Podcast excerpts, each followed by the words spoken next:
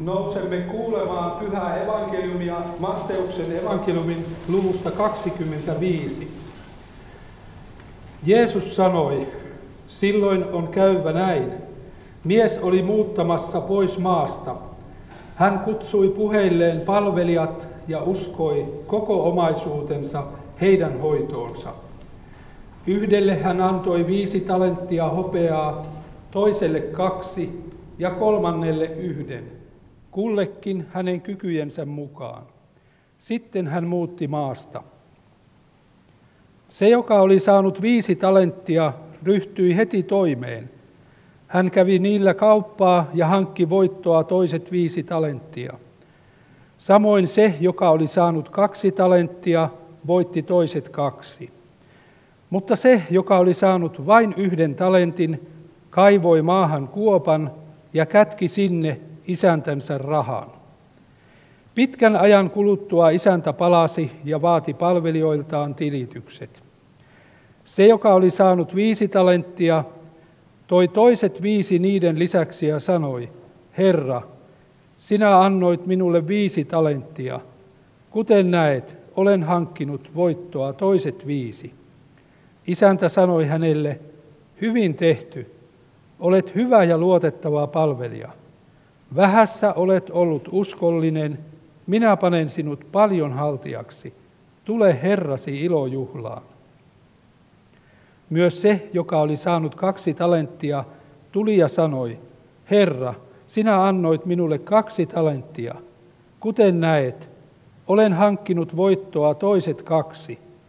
Isäntä sanoi hänelle, hyvin tehty, olet hyvä ja luotettava palvelija. Vähässä olet ollut uskollinen, minä panen sinut paljon haltiaksi. Tule Herrasi ilojuhlaan.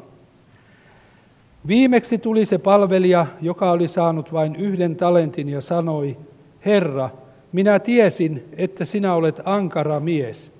Sinä leikkaat sieltä, minne et ole kylvänyt, ja kokoat sieltä, minne et ole siementä viskannut. Minä pelkäsin ja kaivoin talenttisi maahan. Tässä on omasi. Isäntä vastasi hänelle, sinä kelvoton ja laiska palvelija. Sinä tiesit, että minä leikkaan sieltä, minne en ole kylvänyt, ja kokoan sieltä, minne en ole siementä viskannut. Silloinhan sinun olisi pitänyt viedä minun rahani pankkiin, niin että olisin palatessani saanut omani takaisin korkoineen. Ottakaa pois hänen talenttinsa ja antakaa se sille, jolla on kymmenen talenttia. Jokaisella, jokaiselle, jolla on, annetaan, ja hän on saava yltäkyllin, mutta jolla ei ole, siltä otetaan pois sekin, mitä hänellä on. Heittäkää tuo kelvoton palvelija ulos pimeyteen, siellä itketään ja kiristellään hampaita. Herra, pyhitä meidät totuudellasi, sinun sanasi on totuus. Aamen. Kuulemamme evankeliumiteksti sisältää Jeesuksen vertauksen palvelijoille uskotuista leivisköistä. Sisällöllisesti se liittyy Matteuksen evankeliumissa edellä oleviin Jeesuksen vertauksiin, jotka puhuvat hänen toisesta tulemisestaan ja viimeisestä tuomiosta. Vertauksen aihe, tilinteko, on meille kaikille vakava asia.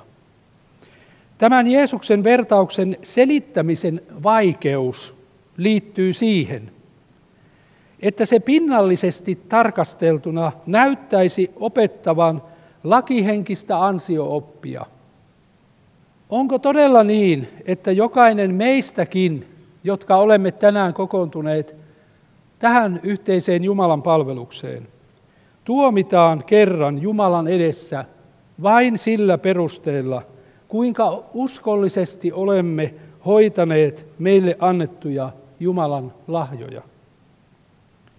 Varmasti kukaan meistä ei haluaisi kuulla viimeisellä tuomiolla Jumalan sanovan meille, sinä kelvoton ja laiska palvelija, heittäkää tuo kelvoton palvelija ulos pimeyteen. Siksi meidän on kysyttävä tämän tekstin äärellä, Mitä sinä Jeesus oikeasti tahdot sanoa meille tämän vertauksen välityksellä? Kun käymme avaamaan tätä Jeesuksen vertausta, huomaamme aivan aluksi, että vaikka isännällä olikin kolme palvelijaa, joille hän uskoi oma, omaisuutensa hoidettavaksi, heidät voidaan käytöksensä perusteella ryhmitellä kahteen ryhmään. Tässä vertauksessa on siis vain kahdenlaisia palvelijoita, hyviä ja kelvottomia. Hyviä on yhteensä kaksi ja kelvottomia yksi. Jotta voisimme löytää avaimen ymmärtää tätä Jeesuksen vertausta oikein, tarkastelemme seuraavaksi kysymystä, kuinka suuresta asiasta tässä oikein oli kysymys. Isäntä uskoi palvelijoilleen omaisuutensa talentteina. Yhdelle viisi talenttia, toiselle kaksi talenttia ja kolmannelle yhden talentin.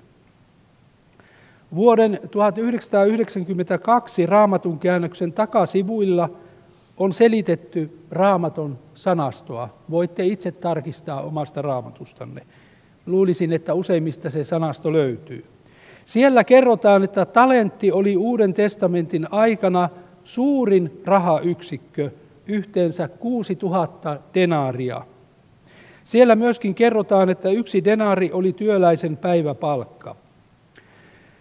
Jos otamme huomioon sen, että juutalaiset tekivät ja yhä tekevät työtä kuutena päivänä viikossa ja että juutalaisuudessa on paljon vuotuisia juhlia, niin siitä voimme laskea, että vuodessa työpäiviä heille kertyi vain noin 300.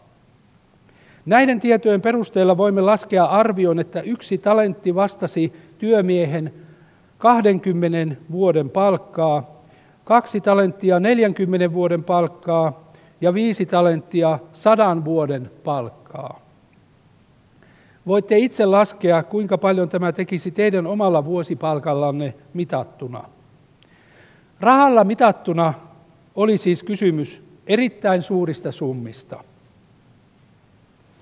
Toinen tapa mitata esillä olevan asian tärkeyttä on katsoa, minkä rangaistuksen kelvoton palvelija sai siitä, ettei hän toiminut isännän toiveen ja tahdon mukaisesti. Hänen rangaistuksensa oli kaksiosainen. Ensiksi, ottakaa pois hänen talenttinsa ja antakaa se sille, jolla on kymmenen talenttia.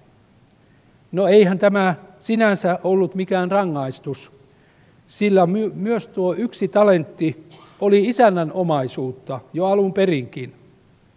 Toiseksi, heittäkää tuo kelvoton palvelija ulos pimeyteen, siellä itketään ja kiristellään hampaita. Kelvottoman palvelijan rangaistuksen toinen osa paljastaa meille, kuinka vakavasta asiasta tässä oikein oli kysymys. Siinä oli kysymys palvelijan iankaikkisesta osasta. Isännän sanoissa kaikuu itsensä Jumalan ääni, joka sulkee taivaan portit syntisiltä, kelvottomilta ja uskottomilta.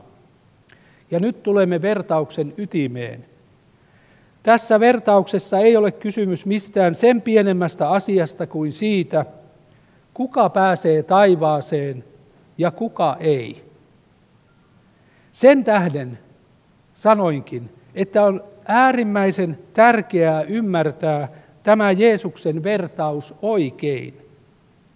Muutoin lankeamme lakihenkiseen ansio-uskonnollisuuteen, jolla ei ole mitään tekemistä todellisen Jeesus-uskon kanssa.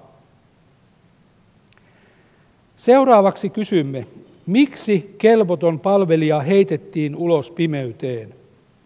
Miksi häneltä suljettiin taivas? Siksikö, että hän epäonnistui tehtävässään hoitaa isäntänsä omaisuutta? Siksikö, että hänen henkilökohtaiset lahjansa ja voimansa eivät riittäneet isännän vaatimiin mittoihin? Ei kumpikaan näistä syistä anna oikeaa vastausta kelvottoman palvelijan heittämiseksi ulos pimeyteen.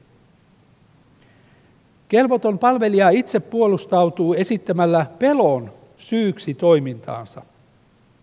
Herra, minä tiesin, että sinä olet ankara mies. Minä pelkäsin ja kaivoin talenttisi maahan. Tämäkin on vain tekosyy. Jos kelvoton palvelija todella olisi pelännyt isäntäänsä, olisi pelko ajanut hänet toimimaan oikein eikä väärin. Se, mitä kelvoton palvelija teki talentille, paljastaa hänen todellisen asenteensa isäntää ja isännän antamaa talenttia kohtaan. Ja vertauksen mukaan se, joka oli saanut vain yhden talentin, kaivoi maahan kuopan ja kätki sinne isäntänsä rahaan. Eräs raamatun selittäjä tulkitsee kelvottoman palvelijan teon mielestäni oikein. Kelvottomalle palvelijalle isännän tahto ja talentti oli kuollut asia, ja siksi hän kohteli talenttia kuin kuollutta ja hautasi sen maahan. Vaikka toisen antaman rahan kaivaminen maahan olisikin ollut juutalaisuuden mukaan yksi oikeista tavoista säilyttää sitä omistajan paluuseen saakka, paljastaa kelvottoman palvelijan toiminta sittenkin hänen sydämensä todellisen tilan. Häneltä puuttui kokonaan halu uskoa ja totella isäntää. Hän oli kirjaimellisesti uskoton palvelija. Kun nyt liitämme kelvottoman palvelijan toiminnan siihen, mitä isännän antama talentti todella edustaa, me alamme ymmärtää, mistä tässä oikein on kysymys. Talentti kuvaa Jumalan ihmiselle lahjoittamaa iankaikkista pelastusta. Se on äärettömän suuri lahja, suurin kaikista ikinä saamistamme lahjoista. Raamatun mukaan kaikki ne ihmiset, jotka pitävät Jumalan meille lahjoittamaa pelastuksen lahjaa itselleen kuolleena asiana, sulkevat itse itsensä taivaan ja iankaikkisen elämän ulkopuolelle. On muistettava, että tämä Jeesuksen vertaus, niin kuin jo mainitsin, kuuluu useamman vertauksen sarjaan, joissa Jeesus puhuu viimeisestä tuomiosta. Viimeisellä tuomiolla ei ole olemassa kuin kaksi ryhmää, kaksi mahdollisuutta, joista jompaan kumpaan jokainen meistä kuuluu ja jokainen tämän maapallon eläneistä, nyt elävistä ja meidän jälkeemme elävistä ihmisistä tulee kuulumaan. Niin tässäkin Jeesuksen vertauksessa on vain kaksi ryhmää. Viisi ja kaksi talenttia saaneet palvelijat uskoivat isäntään, isäntään ja tottelivat häntä. He kuvaavat ihmistä, joka tahtoo uskoa Jumalaan, joka tahtoo uskoa Jeesukseen ja ottaa vastaan Jumalan meille lahjoittaman pelastuksen lahjan. Herra, varjele meitä, ettei kukaan meistä sulkisi sydäntään kelvottoman palvelijan tavoin ja pitäisi Jumalan meille Jeesuksessa antamaa pelastuksen lahjaa itselleen kuolleena asiana. Väärä sydämen asenne johtaa väistämättä vääriin valintoihin ja väärään toimintaan käytännön elämässä. No onko tässä Jeesuksen vertauksessa sitten mitään rohkaisun sanaa meille, jotka haluamme uskoa Jeesukseen ja hoitaa hyvin taivaallisen isäntämme meille uskomia lahjoja? Kyllä on, ja nämä rohkaisun sanat löytyvät siitä tavasta, miten isäntä kohteli palvelijoitaan. Se myös paljastaa meille, että elävässä uskossa Jeesukseen ei ole kysymys lakihenkisestä ansioopista, vaan Jumalan äärettömästä armosta meitä kohtaan. Nostan esille vain kolme seikkaa isännän toiminnasta. Ensimmäinen niistä on hänen toimeksi antonsa. Yhdelle hän antoi viisi talenttia hopeaa, toiselle kaksi ja kolmannelle yhden, kullekin hänen kykyjensä mukaan. Huomatkaa, että myös kelvoton palvelija sai saman kohtelun. Olennaista tässä ei ole talenttien määrä, vaan viimeinen lause, kullekin hänen kykyjensä mukaan. Jumala ei vaadi keneltäkään meistä mitään sellaista, jota hän ei samalla tekisi meille mahdolliseksi toteuttaa. Uskollisuus Jumalan lahjojen hoitamisessa perustuu Jumalan armoon. Se ei siis ole ansio Jumalan edessä, vaan se päinvastoin on seurausta siitä, että me olemme jo vastaanottaneet Jumalan äärettömän armon Jeesuksessa. Jumala antaa meille kullekin tehtävän antamiensa kykyjen mukaan. Toinen seikka löytyy isännän sanoista uskollisille palvelijoilleen, jotka olivat samat molemmille heistä. Hyvin tehty, olet hyvä ja luotettava palvelija. Vähässä olet ollut uskollinen. Huomatkaa, isäntä ei tässä enää mainitse talenttien määrää, vaan ne kaikki kuuluvat samaan kategoriaan. Vähässä olet ollut uskollinen. Jumala näkee meidän sydämeemme. Tärkeintä on se, että olemme hänen rakkaita lapsiaan uskon kautta Jeesukseen Kristukseen. Ajatelkaa, mitä tunteita liikkuu pienen lapsen äidin tai isän sydämessä, kun hänen lapsensa poimii muutaman kauniin kukaan kedolta ja tuo ne hänelle. Määrä ei merkitse. Vähäkin on kaunista ja merkittävää, kun se tehdään ja annetaan rakastavalla sydämellä. Kolmas ja viimeinen seikka isännän sanoissa ovat nuo sanat, jotka me kaikki haluamme kuulla viimeisellä tuomiolla Jeesuksen suusta. Vähässä olet ollut uskollinen. Minä panen sinut paljon haltiaksi. Tule Herrasi ilojuhlaan. Suokoon Herra meille kaikille sen armon, että saamme kerran kuulla hänen suustaan nämä sanat juuri meille itsellemme.